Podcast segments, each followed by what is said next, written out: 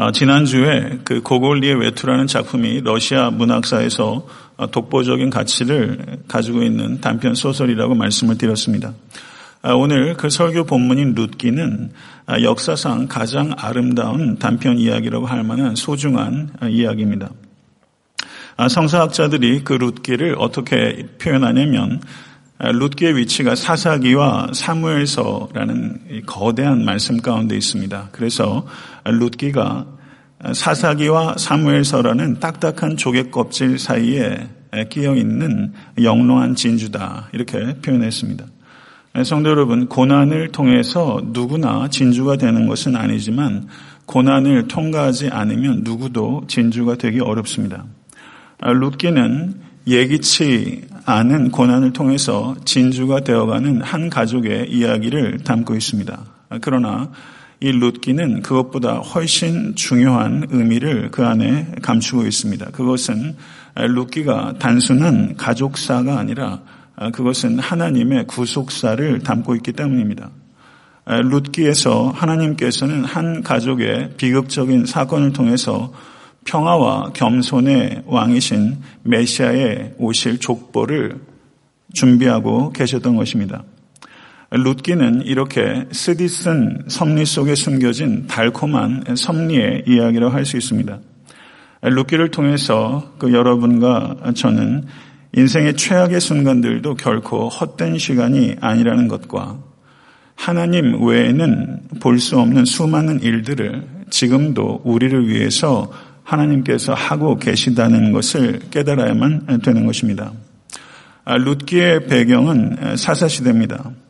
아, 이스라엘 백성들이 여호수아의 지위를 받아 가나안 땅에 들어간 이래로 어, 이스라엘 땅에 왕이 세워지기까지 약 400년 동안의 기간을 사사 시대라고 하는 것입니다. 이 시대는 하나님의 모든 계획들이 다 헝클어진 것처럼 보이는 매우 암울한 시대입니다. 그야말로 최악의 시대라고 할 수 있습니다. 이 최악의 시대를 살았던 나오미의 가족에게 최악의 시련이 닥치게 된 것입니다. 아, 그래서 룻기 1장은 나오미의 가정에게 임했던 최악의 시련들을 기록하고 있습니다. 아, 그녀의 가족이 잘 아시는 대로 기근을 피해서 베들레헴 고향을 떠나서 모압 땅으로 피신을 가게 됐습니다. 그런데 그곳에 가서 남편이 죽게 됐습니다. 그리고 두 아들들이 모압 여인들과 결혼을 했습니다. 그리고 10년이 지나도록 두 아들들이 자녀를 생산하지 못했고 두 아들들마저 연이어 죽게 됐습니다. 그야말로 도미노처럼 비극이 연속적으로 나오미를 덮친 것입니다. 그리고 예루살렘 땅에 기근이 모면하였다라는 것을 듣고서 이 나오미는 베들레헴으로 다시 돌아가는 어려운 결정을 하게 됐습니다. 예, 그런데 고향으로 이 나오미가 예, 똑같이 과부 신자가 된 그 두 며느리를 이끌고 오다가 이 나오미의 생각이 바뀌게 됩니다. 과부 사정, 과부가 안다고 자기의 삶이 얼마나 고단한지 잘 아는 나오미는 두 며느리를 어, 고향 땅으로 데려왔을 때 그들의 삶에 닥칠 시련을 염려하게 된 것입니다. 그래서 나오미는 자기에게 최선이 무엇인가가 아니라 이 두 명의 며느리에게 최선이 무엇인가를 생각했고 그리고 마침내 나오미는 생각을 바꿔서 두 며느리에게 갈 길을 가도록 길을 열어주는 결정을 한 것입니다. 그래서 1장을 보시게 되면 9절에 너희는 각기 너희 어머니의 집으로 돌아가라. 너희가 죽은 자들과 나를 선대한 것 같이 여호와께서 너희를 선대하시기를 원하며 여호와께서 너희에게 허락하사 각기 남편의 집에서 위로를 받게 하시기를 원하노라 라고 말씀했던 것입니다. 고린도 전서 15장 5절을 보게 되면 사랑은 자기의 유익을 굳이 아니하는 것이다 라고 말씀합니다. 자기의 유익을 굳이 아니하는 이 시어머니 나오미의 말에 두 며느리가 감격해서 소리 높여 울었다고 말하고 있습니다. 예, 여자 성도님들은 충분히 공감을 하실 수 있을 것 같아요. 아, 그리고 눈물을 흘리며 감격했던 이 오르바와 룻은 어미 나오미의 제안을 거절합니다. 그러자 이 시어머니 나오미가 거듭해서 강권합니다. 1장 아, 11절과 12절과 13절을 보게 되면 갑자기 나오미가 이 두 명의 며느리를 내 딸이라고 연속적으로 세 번이나 부르게 됩니다. 나오미에게 있어서 이 두 명의 며느리는 이제는 더 이상 며느리가 아니라 딸입니다. 그래서 11절에 너희가 어찌 나와 함께 가려느냐 라고 말하면서 자신을 따라가는 것이 두 명의 딸들에게 아무 소망이 없다는 것을 간절하게 설득합니다. 자신의 유익을 위해서가 아니라 이 두 명의 딸과 같은 며느리들의 유익을 위해서 나오미가 호소하고 또 호소했던 것입니다. 그래서 첫 번째 자부인 오르바는 이 나오미의 간청을 받아들여서 모압 땅으로 되돌아갔고 룻은 끝까지 거부한 것입니다. 한번 생각해 보세요. 누가 이 오르바의 결정을 욕할 수 있겠습니까? 명분이 있고 어, 그리고 어, 합리적인 결정입니다. 아, 그런데 우리가 생각해 보기 원하는 것은 만약에 우리가 특별히 이 자리에 계신 여자 성도님들 여러분들께서 나오미의 며느리였다면 혹은 여러분의 딸이 이와 같은 처지에 있었다면 어떤 결정을 어, 하도록 했을까라는 것을 생각하는 것은 유익이 있습니다. 루시 나오미에게 말합니다. 나로 어머니를 떠나며 어머니를 따르지 말고 돌아가라 강권하지 마옵소서. 어머니께서 가시는 곳에 나도 가고 어머니께서 유숙하시는 곳에서 나도 유숙하겠나이다. 어머니의 백성이 나의 백성이 되고 어머니의 하나님이 나의 하나님이 되시리니. 라고 말하면서 그야말로 참으로 아름답고 고결한 고백을 하게 되는 것입니다. 이 순간까지 오르바 룻은 자신의 선택과 상관없이 며느리로서 시어머니 나오미를 의무적으로 따랐다고 할 수 있습니다. 그런데 이 순간 이후로는 루시 나오미를 따르는 것은 의무적인 순종이 아니라 자유로운 선택의 결과입니다. 자유로운 선택의 결과에 따라서 이 루시 나오미를 따르게 됨으로 말미암아 이 시어머니와 며느리의 관계는 이전과는 전혀 다른 차원의 새로운 관계로 발전하게 된 것입니다. 루시 나오미를 따르게 된 것은 새로운 의미가 거기에 주어지게 된 것입니다. 룻기 1장 18절을 보시게 되면 나오미와 나오미가 룻이 자기와 함께 가기로 굳게 결심함을 보고 그에게 말하기를 그치니라 이렇게 말하고 있습니다. 일장이 거의 끝날 때까지 이 나오미와 룻에게는 고난이 가시지 않았습니다. 여전히 고난 한가운데 있습니다. 그러나 이 룻의 동행으로 말미암아 나오미는 최소한 더 이상 고독하지는 않게 된 것입니다. 사랑하는 성도 여러분, 인생에도 최악의 순간이 있습니다. 그런데 인생의 최악의 순간에도 누군가 나와 함께 동행하는 사람이 있다는 것은 참으로 축복이 아닐 수 없습니다. 모든 것을 잃어버렸던 이 나오미가 루시라는 딸과 함께 베들레헴으로 돌아가는 것을 보면서 우리가 생각해야 되는 것은 고난 중에 우리가 잃어버리는 것만 있는 것은 아니다. 고난 중에 얻는 것도 있다는 것을 우리가 생각해야 되는 것입니다.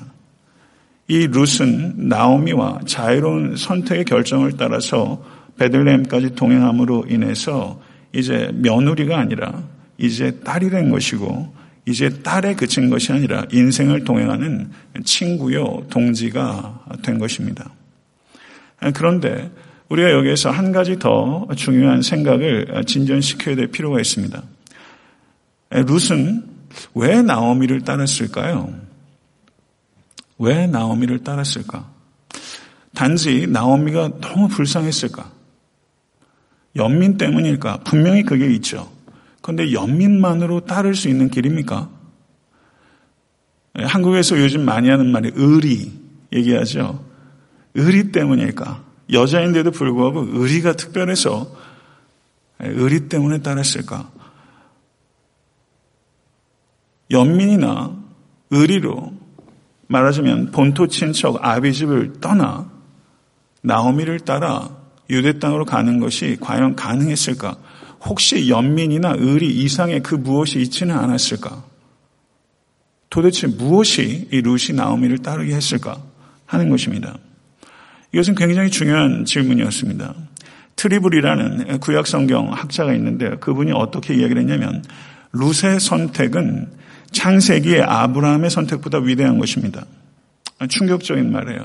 왜냐하면 룻은 아브라함과 같은 하나님의 복에 대한 약속을 받은 적도 없고 본토 친척 아비집을 떠나라는 명령을 받은 적도 없는데 저가 새로운 땅으로 길을 떠나는 위험한 모험을 감행했기 때문입니다.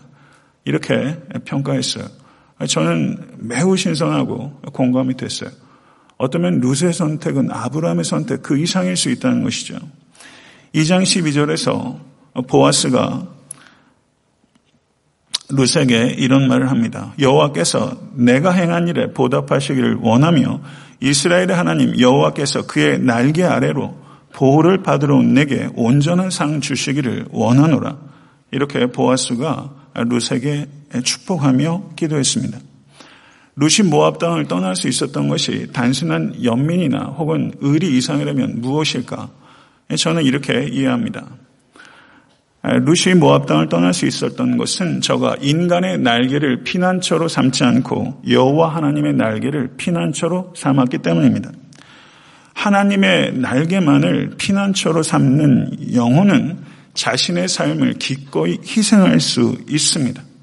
그랬기 때문에 루시 나오미를 따라 자신의 삶에 많은 희생과 역경이 가중될 것이라는 것을 알매도 불구하고 기꺼이 나오미를 따르고 나오미를 섬기기로 결정할 수 있었던 것이죠. 사랑하는 성도 여러분, 사도 바울께서 고린도전서 15장 10절에 그러나 내가 나 된 것은 하나님의 은혜로 된 것이니 내게 주신 그의 은혜가 헛되지 아니하여 내가 모든 사도보다 더 많이 수고하였으나 내가 한 것이 아니요 오직 나와 함께 하신 하나님의 은혜로다.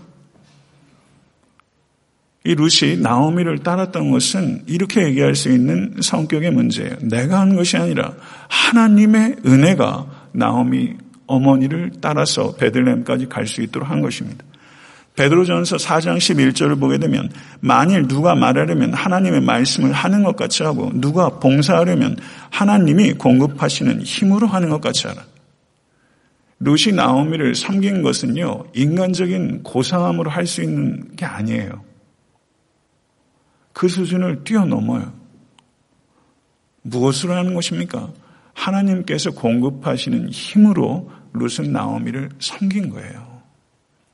사랑하는 성도 여러분, 룻에게 있어서 나오미를 따르고 나오미를 섬기는 것은 소명입니다. 그리고 그 소명을 감당하기 위해서 이 룻은 은혜의 힘을 공급받았던 거예요.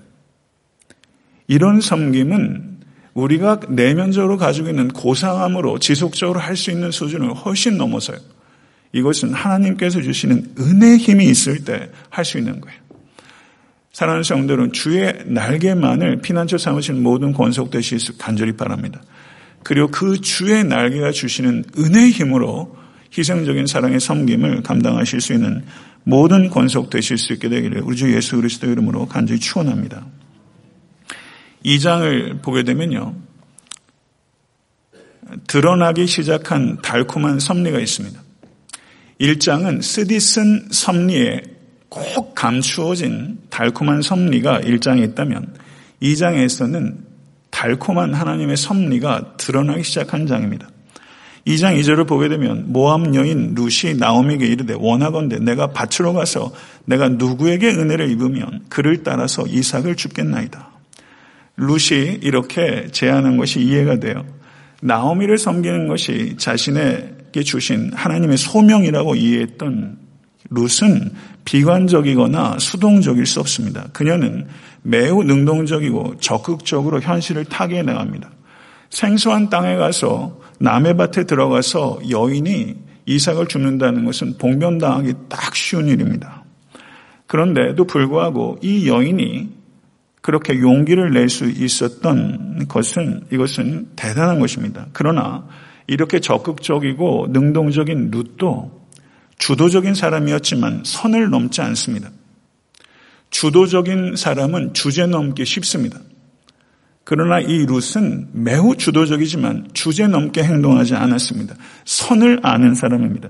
시어머니를 위해서 희생하는 일임에도 불구하고 자기 혼자 독단적으로 결정하지 않고 시어머니에게 가서 상의하고 허락을 구하고 그 허락에 따라 나가서 이삭을 주우러 가는 이 여인. 얼마나 솔선수범하고 얼마나 능동적이며 얼마나 주도적이고 얼마나 겸손하고 얼마나 현숙하며 얼마나 지혜롭습니까? 참 귀한 여인이에요. 그런데 1절을 보세요. 보아스를 유력한 자다라고 소개하고 있습니다.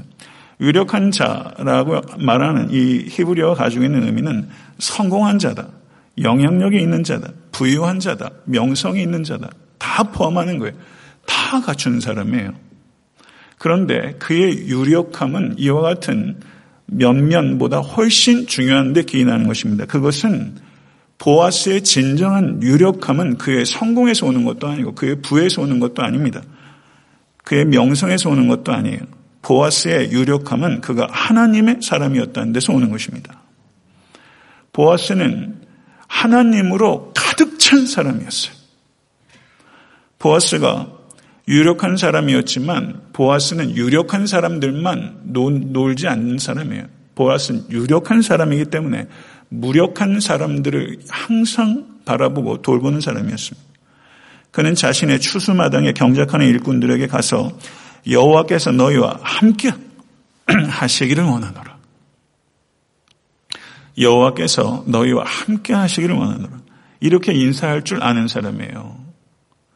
무력한 사람에게 이렇게 인사를 건넬 줄 아는 사람이에요. 그러자 그의 종들이 이렇게 화답합니다. 여호와께서 당신에게 복 주시기를 원하나이다. 이 보아스는요, 모든 인간관계를 하나님 중심으로 맺는 사람이에요. 모든 인간관계. 어떻게 이게 가능합니까? 하나님으로 가득 찼기 때문에 가능한 거예요. 사랑하는 성도 여러분, 그냥 가을에 요즘에 나뭇잎들이 이렇게 물들어 가요. 네, 물들어 가요. 사랑하는 성도 여러분, 이 세상이 이 시절을 따라서 옷을 갈아입는 것처럼 이렇게 물들어 가요. 나이가 들어가는 것은 그냥 늙는 게 아니라 익어가는 거예요. 저는 여러분과 제가 하나님으로 가득 찼으면 좋겠어요. 하나님이라는 색깔로 우리가 물들었으면 좋겠어요. 그게 가득 찬 사람이 이 보아스요. 그것이 보아스의 유력함의 근원입니다. 3절과 4절 전반부를 보게 되면 루시 가서 베는 자를 따라 밭에서 이삭을 줍는데 우연히 엘리멜렉의 친족 보아스에게 속한 밭에 이르렀더라. 마침 보아스가 베들레헴에서부터 와서 이렇게 말하면서 이야기를 전개하고 있어요. 루키의 저자는 이 루시 보아스의 밭에 들어간 것이 정말 우연이라고 생각하도록 이야기하는 거예요. 우리들이 이것을 우연이라고 생각하도록 정말 루키의 저자 그게 목적일까요? 우연이 아니라는 걸 얘기하려고 역설적으로 이렇게 쓰고 있는 거예요. 우연히 보아스의 밭에 들어왔더라. 마침 보아스가 베들레헴에서부터 왔다. 우연이 아니라는 거예요. 우연이야 마침이라는 이 단어들을 주의 있게 사용하면서 이 룻기의 저자는 이 만남이 사람이 연출한 의도적으로 연출한 것이 아니다라는 것을 강조함과 동시에 하나님께서 연출하신 것이다. 이것을 우리에게 얘기하고 있는 거예요. 하나님께서 연출하신 거예요. 이 만남의 축복을 하나님께서 추순하신 거예요. 우연과 만남의 이 결합, 저는 이것을 달콤한 섭리라고 표현하고 싶습니다. 달콤하잖아요. 이 만남에 하나님의 달콤한 섭리가 있는 것이에요. 일장에 이 나오미의 가족에게 닥쳤던 여러 가지 일들은 참 쓰디쓴 섭리예요. 그러나 그 안에 달콤한 섭리가 숨겨져 있었고 2장에서 이 달콤한 섭리들이 막 드러나기 시작하는 거예요. 잠언 20장 24절을 보면 사람의 걸음은 여호와로 말미암나니 사람이 어찌 자기의 길을 알 수 있으랴. 자기의 길을 알고 걸어가고 계세요. 우리 잘 몰라요. 잘 몰라요. 그런데 잠언 16장 9절을 보게 되면 사람이 마음으로 자기의 길을 계획할지라도 그 걸음을 인도하는 자는 여호와시니라. 할렐루야. 아멘. 믿으세요? 이 루시 보아스의 간그 걸음 누가 인도하신 거예요? 하나님께서 인도하신 거예요. 루스의 발걸음을 인도하시고 보아스의 발걸음을 인도하셔서 만나게 하셨어요. 여러분과 저도 많은 경우에 종종 우리의 발걸음을 잘 알지 못하고 걸어왔고 앞으로도 그렇게 걸어가게 될 것입니다. 그러나 하나님께서는 우리의 발걸음이 어디로 가는지를 다 알고 계시고 그리고 그 발걸음을 인도하고 계심을 믿으실 수 있게 되기를 우리 주 예수 그리스도를 간절히 축원합니다. 보아스가 물어요. 이는 네 소녀냐? 그러자 주인의 일꾼이 대답해요. 이는 나오미와 함께 모압 지방에서 돌아온 모압 소녀인데 그의 말이 나로 배는 자를 따라 단 사이에서 이삭을 죽게 하소서 하였고 아침부터 와서는 잠시 집에서 쉰 외에 지금까지 계속하는 중이니이다. 이 사환이 제 느낌은요. 이, 이 소녀에 대해서 물어주기를 기다렸던 사람 같아요. 마치 기다렸다는 듯이 무슨 recommendation 쓰듯이 말이죠.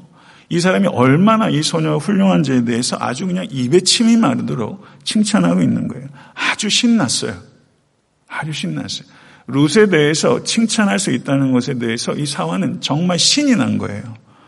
레위기 19장 9절 10절을 보게 되면 떨어진 이삭을 줍는 일은 가난한 사람과 타국인에게도 주어진 당연한 권리입니다. 그렇기 때문에 룻은 물을 필요가 없었어요. 그냥 가서 떨어진 이삭 주우면 된 거예요. 그런데 이 룻은 그렇게 안 했어요. 당연한 권리라고 그냥 쉽게 취하지 않고 가서 보아스에게 물은 것도 아니고 사실은 종에 불과한 사환에게도 물었어요. 주어도 됩니까? 주어도 됩니까? 허락을 구했어요. 그리고 감사하는 마음으로 이삭을 주었어요. 얼마나 이뻐 보입니까? 우리는 우리에게 주어진 것들을 당연하다고 생각하고 묻지도 않고 임의로 자유로 감사하지도 않고 하는 일들이 얼마나 많은지 몰라요. 이거 한번 묻는 게 뭐가 그렇게 어려워요? 뭐가 그렇게 어려워요? 근데 왜 그렇게 못해요? 주어도 됩니까? 물었고 허락받았어요. 그러니까 이 종의 마음에 이 룻이 이뻐 보이는 거예요. 모함 여인은요, 이방 사람입니다. 이방 사람은 지옥의 땔감이라고 생각하는 것이 유대인의 생각이에요. 그런데 이 여인이 너무 이뻐 보이는 거예요. 그리고 아침부터 밤까지 쉬지 않고 일어나이다. 이 여인의 부지런함을 관찰하고 그것을 칭찬해 주고 있는 거예요.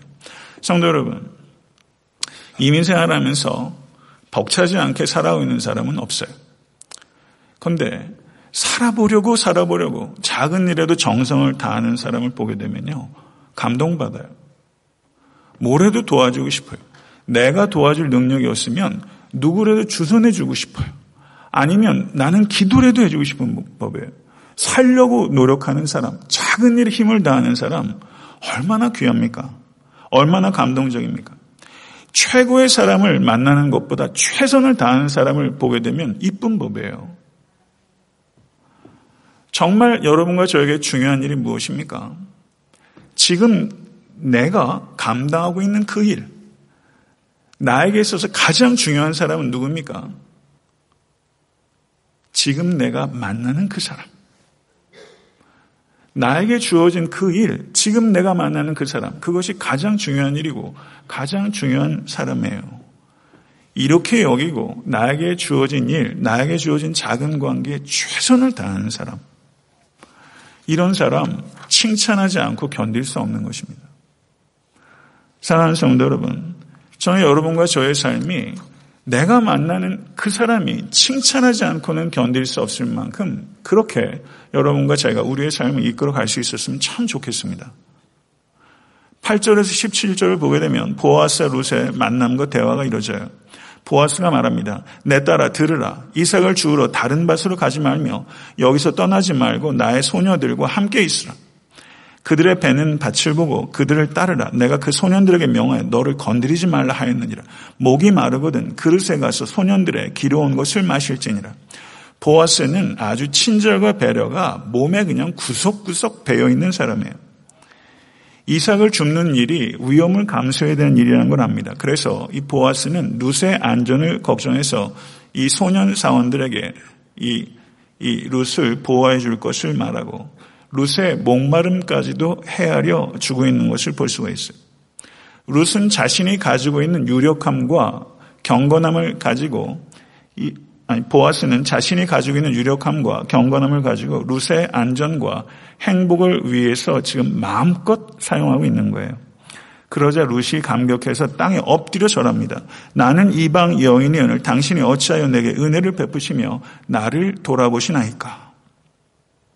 룻은 자신에게 베풀어 주는 이 보아스의 관대한 은혜에 대해서 땅에 엎드려지는 몸으로 그리고 마음으로 감사함을 표현한 거예요. 감사할 줄 알아야 합니다. 이 루세 이 말은 저는 마치 마태복음 15장에 나오는 가나안 여인의 말과 같다고 생각해요. 주여 올소이다 마는 개들도 제 주인의 상에서 떨어지는 부스러기를 먹나이다.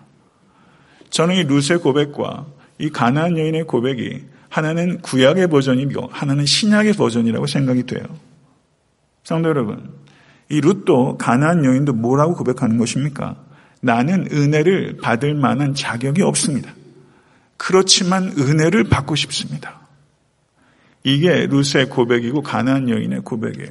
사랑하는 성도 여러분, 시편 8편을 보게 되면 시편 8편 1절에 여호와 우리 주여 주의 이름이 온 땅에 어찌 그리 아름다운지요. 오늘은 이것을 느끼기에 충분히 아름다운 날이에요.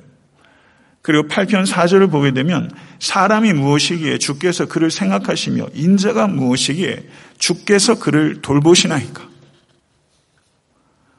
이것은 우리는 이렇게 들어야죠. 내가 무엇이기에 주께서 나를 생각하시며 인자가 무엇이기에 주께서 나를 돌보시나이까.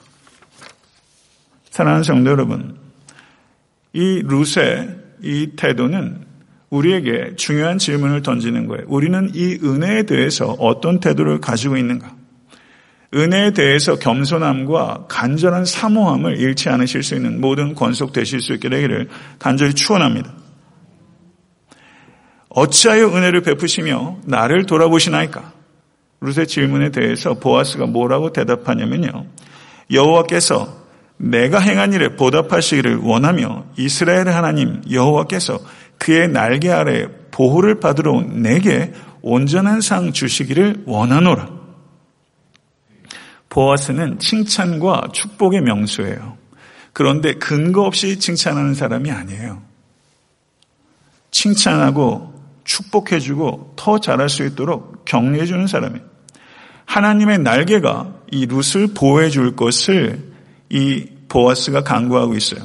그렇지만 보아스는 간구만 하는 사람이 아니에요. 이 룻을 하나님의 날개가 보호해 줄 것을 강구함과 동시에 자기의 날개로 이 룻을 보호해 주는 그 기도의 응답으로 자신의 모든 것들을 동원하는 사람이에요. 이것이 책임 있는 크리스천의 삶입니다. 단지 간구하는 데서 그치지 않고 내 기도의 응답이 나에게서부터 나타날 수 있도록 자기가 할 수 있는 것을 실천적으로 사는 사람. 이 보았습니다. 그래서 보아스가 14절을 보게 되면 룻을 식사에 초대했고 룻이 배불리 먹고 남도록 보아스가 날개를 활짝 펴준 거예요. 그뿐만 아니라 소년들에게 심지어 곡식단에서 조금씩 이삭을 뽑아버려서 그것을 줍게 하라고까지 은밀한 지시까지도 내렸어요. 보아스는 매우 특별한 세심함을 가지고 있는 사람이에요. 참 세심하게 날개를 펴줘요. 도움이 어디서 오는지조차 감지하기 어렵게 날개를 펴주는 사람이에요. 얼마나 귀합니까? 얼마나 섬세합니까? 보아스에게 있었던 마음은요. 저를 한번 따라해 보시겠어요? 이삭을 남기는 마음. 이삭을 남겨주는 마음이에요. 이 보아스의 밭은 이삭을 남겨주는 마음으로 풍성한 밭이에요. 축복의 밭이에요. 가급적이면 자기를 숨기려고 하는 이 보아스의 마음은 오직 하나님께만 영광 돌리려고 하는 마음 아니에요.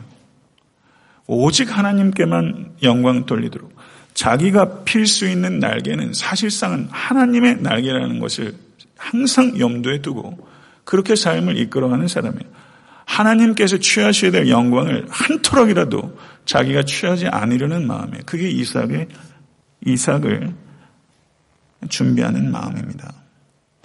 사랑하는 성도 여러분, 보아스의 밭은 이토록 아름답고 풍성한 축복의 밭입니다. 그곳에는 아름다운 만남이 있고, 아름다운 섬김이 있고, 아름다운 축복이 있고, 아름다운 추수가 있는 밭이에요. 저는 여러분의 가정과 여러분의 일터와 여러분의 삶의 자리가 이런 보아스의 밭이 될 수 있게 되기를 우리 주 예수 그리스도 이름으로 간절히 축원합니다. 하나님께서 에트란타 섬기는 교회에 보아스의 밭을 주셨어요. 아, 김한규 장로님 가정에서 저희 교회에서 20분 떨어진 곳 데큘라라는 지역에 리틀 멀베리 파크이라는 근처에 약 1분 거리밖에 안 되는 곳에 약 5에이커 되는 정도의 땅과 집을 기증해 주셨습니다. 15, 16년 전에 그 집을 그야말로 우연히 매입하셨대요. 그런데 몇 달 전에 새벽에 아침에 저하고 단둘이서 커피 마시면서 제가 가지고 있는 비전을 마침 나누게 됐어요. 우연히 마침. 제 비전 가운데 하나가 스디슨 섭리 가운데 있는 이들에게 주의 날개를 제공하는 것이 제 비전 가운데 하나입니다. 이 비전에 그때 공감해 주셔서 보아스의 이삭을 남기는 마음으로 큰 자산을 헌물해 주셨어요. 전 장로님 가정에 깊이 감사를 드리고 이곳을 통해서 성도들 가운데 그리고 지역사회에 지극히 작은 자들이 눈물 없는 아침을 기다리는 분들이 있습니다. 눈물 없는 아침을 기다린 영혼에게 하나님의 달콤한 섭리가 부어지게 되는 보아스의 밭이 되기를 간절히 바랍니다. 그간 그것을 이제 공사하고 이제 아름답고 깔끔하게 준비가 되었습니다. 금주 토요일 오전 10시 30분에 그곳에서 개간 감사 예배를 드리게 되었습니다. 그것을 앞으로 어떻게 운영할 것인지에 대해서는 지금 기도하고 숙고하고 있습니다. 그리고 어, 제가 아마존을 다녀오면서 아마존 선교센터가 완공될 수 있도록 어, 한 성도께서 특별 헌금을 드리셨다고 했는데 하재건 장로님의 가정이 드리신 것입니다. 또한 지금 우리가 예배드린 집을 매입하는 과정에서 다운하는 금액의 절반을 두 분 장로님 가정에서 섬겨 주신 것입니다. 제가 벌써 한참 지난 몇 년 전 일인데 새삼이 말씀을 드리는 것은 제가 이런 일들에 대해서 사실 감사패 하나 드리지 않고 성도들에게 말씀도 드리지 않았지만 저는 이런 부분들이 누구에게 공치사하는 것이 아니라 그 섬김에 대해서 기억하고 감사하는 것이 의미가 있다고 생각하기 때문에 많이 숙고한 끝에 말씀을 드리는 것입니다. 그 모든 공급은 하나님으로부터 온 것입니다. 그리고 그 모든 일들은 주의 날개를 아마존 땅에 그리고 이 땅에 펼치기 위한 것입니다. 아마존 선교센터가 내년에 완공되게 되면 에탄한테 섬기는 교회는 선교의 새로운 지평이 열리게 될 것입니다. 그리고 보아스의 집을 개관하는 것을 통해서 에탄한테 섬기는 교회의 구제 사역은 새로운 지평이 열리게 될 것입니다. 저는 에탄한테 섬기는 교회와 이 자리에 계신 모든 권속들이 이전보다 갑절이나 더 하나님의 날개가 되어 희생과 위험을 감수하는 사랑의 통로로 쓰임받기를 결단하는 모든 권속 되실 수 있게 간절히 소원하고 우리를 통해서 하시는 하나님의 일을 통해서 오직 여호와 하나님께서만 영광 받으실 수 있게 되기를 간절히 축원합니다. 그 보아스의 집 그 조금 그 사진 찍은 것 잠깐 보여드릴게요. 예. 아, 이게 거실이고요. 아, 이곳이 한 60, 70명 들어갈 수 있는 예배처소입니다. 아, 그리고 밖에서 쳐다보는 외관입니다. 예, 외관이고요. 예, 들어가는 입구입니다. 예, 들어가는 입구고요. 네, 예, 그 주차할 수 있는 공간이고요. 네, 그렇습니다. 어, 다음 주에 예배를 드리게 되면 좀 더 자세한 상황들을 좀 말씀드릴 수 있겠고 이곳이 원활하게 운영이 된다면 어, 그 모비롬 같은 것도 갖다 놓게 되면 어, 정말 그 성도들 가운데 노후가 준비가 안 되신 분들 계시다면 교회가 마땅히 품위 있게 삶을 마무리할 수 있도록 끝까지 책임져야 한다 저는 믿습니다. 아, 그리고 지역사회에서도 가령 그 저희가 돕는 그, 그 학생들 가운데도 자살 충동에 시달리고 있는 고등학생도 있고 미혼모도 있고 알코올 중독하는 사람도 있고 그렇게 급하게 지나가는 호우를 피해야 될 사람들이 있어요. 그래서 지금 방 두 개는 지금 비어 있는 상태입니다. 그래서 그것을 통해서 잠시 머물면서 충전돼서 그 주의 날개 안에 쉬다가 새롭게 삶을 시작할 수 있도록 저것이 보아스의 밭이 되기를 바라고요. 좀 더 활성화가 되게 되면 모비럼 갖다 놓을 수 있다고 보고 좀 더 준비가 되면 랏을 분리하게 되면 저희가 또 새롭게 집을 짓거나 아니면 건축을 할 수 있을 것입니다. 그래서 지역사회를 위해서 더 버겁도록 헌신하고 또 성도들은 더욱더 단순하고 간대한 삶을 살아갈 수 있는 그런 중요한 새로운 모멘텀이라고 생각이 되고 이런 일들을 감당할 수 있도록 비전과 또 헌신을 하시고 또 마음을 함께 하신 모든 권속께 감사하고 축복의 말씀을 드리고 싶습니다. 아, 오늘 저희가 이제 그 체육대회를 가는데요. 저는 이게 체육대회라고 생각하지 않아요. 체육을 빙자해서 교제하는 시간입니다.